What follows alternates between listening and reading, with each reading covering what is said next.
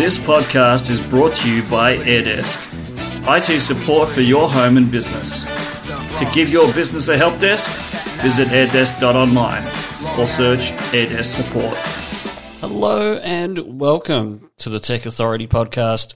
I'm Andrew Brown, your host. Today I want to talk about antivirus and is it needed? There's an article here in front of me uh, by Tech Radar saying, Do I really need an antivirus for Windows 10? There is one included inside of Windows 10 called Windows Defender. And while it remains still a little slower behind some of the other products that are available, it's a little bit of a laughing stock because it really hasn't protected anyone very well.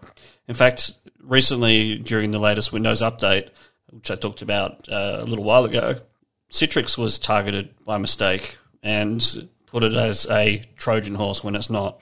Citrix is a valid application and is used in the business world a lot. And uh, considering that it can make those types of mistakes, it still is a little bit of a laughing stock and not a great application for protecting you completely. Now, while there's a lot on the rise with malware and viruses. We don't see many viruses or Trojan horses very often anymore. So I can understand why people would really say question it, whether you need one or not. But with the way things are going, malware is one of the things that pops up more frequently than actual viruses. So I would suggest having some form of malware protection is a good thing, even if you're on a Mac because you can be targeted too, and a lot of people are targeting Macs now.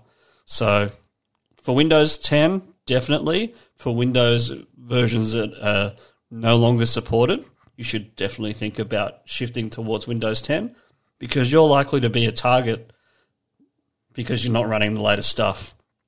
So think about that. If you're still running Windows XP, you should definitely move on to Windows 10. It's a lot faster, does things better, and it's a lot more secure have a look at some of the free antivirus protections. There's a lot out there. There's Avast, there's AVG, which is the same company, Norton, Trend Micro, Kaspersky, Bitdefender. There's quite a few that have a mix of malware protection plus antivirus protection, but having one of each is a good thing to do. Check it out. Thanks for listening. We'll be back tomorrow with another podcast episode. Bye for now. This podcast is brought to you by AirDesk, IT support for your home and business. To give your business a help desk, visit airdesk.online or search AirDesk support.